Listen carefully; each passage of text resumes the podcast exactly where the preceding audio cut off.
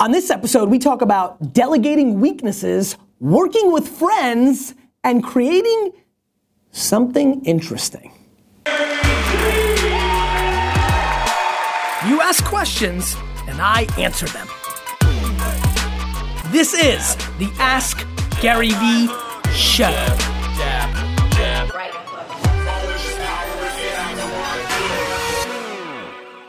What's up, everybody? This is Gary Vay, Nerd Chuck, and this is episode 61 of the Ask Gary Vee Show. Before I get into the show, I wanted to a give a give a starting off a little rusty here in 61. Give a uh, huge shout out for my new head coach, Mr. Super Bowls. Uh, I'm excited about it. Cardinals Nation, if you've got any insight on your defensive coordinator, my new head coach, leave some comments. Uh, but he seems exciting to me. We have a young secondary, so I'm excited to see his impact on that. And uh, the Jets have a bright future, in my opinion. We'll see what happens in the offseason, but I'm excited. I know so many of you, you hit me up on Twitter asking me for my two cents. That's my two cents. I'm an excited guy. Christopher asks, What are your thoughts on employing friends? Christopher, this is a great question. Uh, for a lot of people who watch my stuff, they, they make that connection on the family business thing. I get enormous amounts of, excuse me, email from people that are the sons and daughters of business owners because they knew my narrative. Now that I'm running Vayner with AJ, I'm getting some more brother and sister stuff, and I'm getting a little older. I'm even getting some of the perspective from the dads and the moms. Uh, I have employed friends at both Wine Library and uh, VaynerMedia. VaynerMedia was started with five of AJ's uh, dear friends, and I think the the number one advice I'd say is you should absolutely. I'm emphatic about this, and and you as you guys know, I'm big on you know do what works for you, but I'm a huge fan of hiring friends, especially early on, to establish culture, to have those teammates in the trenches. Um, especially if you're willing to practice meritocracy, right? So the key to friends is that here we are five years later, and AJ's five to six high school and college friends that started the company with us are in different places within the organization and not really treated any differently at the highest levels uh, than anybody else. And, and, and very honestly, I hope they're not listening or watching the show. They may even be treated slightly harder and worse than everybody else because I'm so sensitive to it in the other direction. I expect the six of you not to hit me up for a raise. Um, and so I, I, think that I'm a big fan of it. I recommend it. Uh, it is risky. You, uh, I have fired my friends in the past. Brandon was my best friend growing up. He runs Wine Library. Risky. Um, it, you know, it really comes down to. Here's my belief. My belief is very simple. If you lose a friendship from somebody working for you and not working out and you having to fire them or them leaving, then your friendship wasn't as strong as you thought. Uh, and that's the bottom line. Because I'm just kidding. I didn't do it. I didn't do it. Columbia asks, any thoughts on bringing relevance to the funeral business industry? Columbia, great question. This was a fun one. India, you're dark. Uh, so he's like, was pumped for this question. Uh, I assume you're talking the funeral home business. Ironically, I've addressed this in other places, either in a blog post or in a public speech. Or uh, this is an industry I'm fascinated by. I once gave the recommendation to somebody in the funeral business to become the number one flower content site on the internet because that was the connection to something positive that I could make. And it was really, really an interesting, you know, back to everybody's a media company. You guys have heard my spiel on this. If you haven't, Google it around. Uh, I, I think companies should become media companies and play in sections that are related to their industry, not necessarily review. If you're a funeral home, you can't start a reviewing other funeral homes business. You have vested interest, but something like flowers is an interesting gateway uh, to that business. You know, look, I, I'm going to use your question as it ended, which is innovation is what awakes sleepy gray-haired industries, right? I came along in the wine world. That was a very pretentious, very this, very looked down on, very gray-haired. Wine experts were 60-year-old dudes. They definitely weren't 25-year-old Jet fans from Jersey. And so I came in there and I innovated. First, it was launching a dot .com site in 1996. Later, it was doing a YouTube show less than a year after YouTube came out around the subject. The way you you you uh, you wake up an industry is by innovating. You know, looking at things like Snapchat, looking at things like smart technology and augmented reality and Pinterest and, and, things of that nature. And so obviously it sounds like you're in a very sensitive space. Um, you've got to be careful. Uh, obviously, death is at the height of emotion in our society. Um, one thing I've been spending a lot of weird Zen time on is that we don't know how to die gracefully in America. We, you know, like I'm very fascinated by that. Meaning we fight and like medicine ourselves up so intensely. I'm getting in a little bit of a tangent, but I get it because boy, in out of all the passions I have, the number one core passion I have is I do not want to die, and it is not even a remotely close second. Fuck the Jets and everything else. Like that is my number one passion. Uh, and so I get it. So I would say navigate carefully based on the question, but to go on a higher level of waking up a gray haired industry, disrespect the gray haired industry. Understand your history, understand it, but don't respect it to a fault. Get it? Kobus asks, what would be your top three tips for switching on your brain? Co, this is an interesting question to me. Like that? Co, this is an interesting question to me. Um, really know how to answer it. First of all, I don't do well with you know top three questions. So Vayner Nation, don't ask me top three questions because I, I, don't even know how to gather my thoughts in that way. I'm not an active enough thinker to execute that.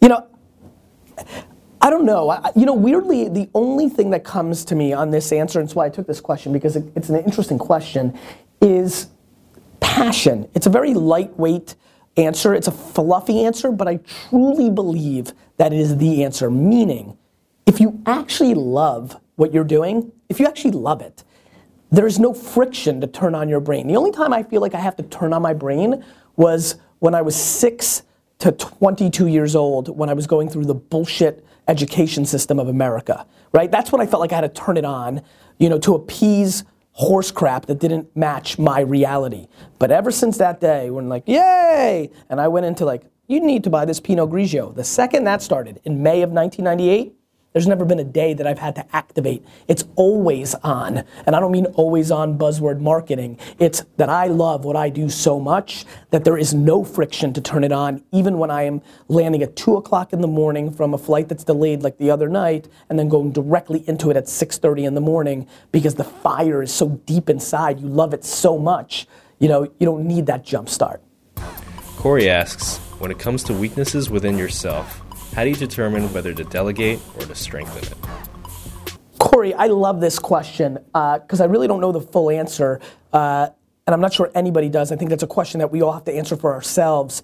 You know, I always talk about betting on strengths, but there's clearly been weaknesses that I've created at least a nice baseline uh, foundation. As a matter of fact, one of the weaknesses I've been working on for the last 36 months, especially in building Vayner, and, and I give AJ, my brother, a lot of credit for this, is leading with a little bit more reality than over honeying the situation. I'm such a positive dude that a lot of times I don't think I was clear enough with negative feedback or critical feedback to an employee or a teammate because I was hedging to them. I'm like, you're the best. This is all great. Don't worry. But maybe you should, you know, it, it, I've been a little bit more direct, and that's a weakness that I've that I've strengthened, no question about it, um, because I thought it was important because I felt like it was a couple inches off, and just by moving it a little bit. Does that mean that I'm like the like scary guy in the building? I mean, I, am like the least scary guy in the building outside of the reputation of who I am or or being the CEO of a company. But like once people get to know me a little bit, like like I'm the pushover that way because I am positive. But I, I, I think that look I would say this is an 80 20 rule answer to me. I truly still believe, minimally, that you need to spend 80% of your time on your strengths. And if you want to allocate 20% of your time to audit, you know, I would actually just do a whole lot of listening, right? I would actually ask the people you work with, the people that work for you, the people you work for, uh, your friends and contemporaries, the people that are closest to you, the 10 closest people to you, friends and relatives, on what they think you could work on. They're a mirror to that. You may take a step back, it might hurt You've got to roll with humility and empathy if you want to address this, um, and then you could start addressing those 20%. Because a lot of times the reason we can't address something is because we can't see it. And the best way to see it is through other people's eyes and then use it. You know, it's funny, the best way to see it is to use your own ears, actually. It's kind of an interesting, there's something there. India, we need to go long form on that. Uh, and then, and that's that. Hey, Gary, it's Sean McCabe. I just want to say, Thanks so much for doing your show. It's been the number one inspiration for me starting my own daily video show at seanwes.tv. My question like hustle. is hustle something that can be taught? Because you're probably the only person I know that out hustles me, and I want to help other people get that. But do you think hustle is something you either have or you don't? Man, these are tough. This is a tough question day. Jeez, uh, you know, I do think I do think work ethic is a trait. Um, so I, I think hustle is something you're born with, but I do think the hustle meter is fundamentally affected by who you're doing it for. So it's really easy to hustle for yourself. Uh, and so if you're a solopreneur, you know, super easy. You will be 100% the highest hustle that you are capable of within your DNA.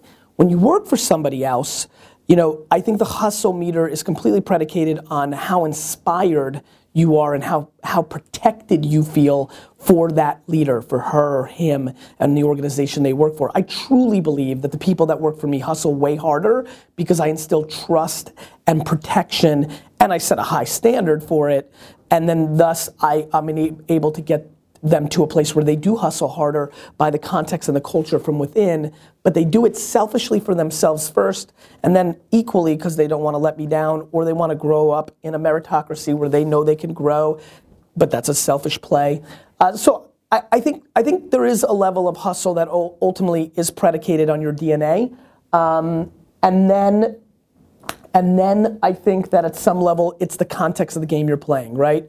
And so I'm blown away by how many people, how many people on my own team here hustle harder working for me than a lot of my entrepreneur friends working for themselves. And that to me is fascinating.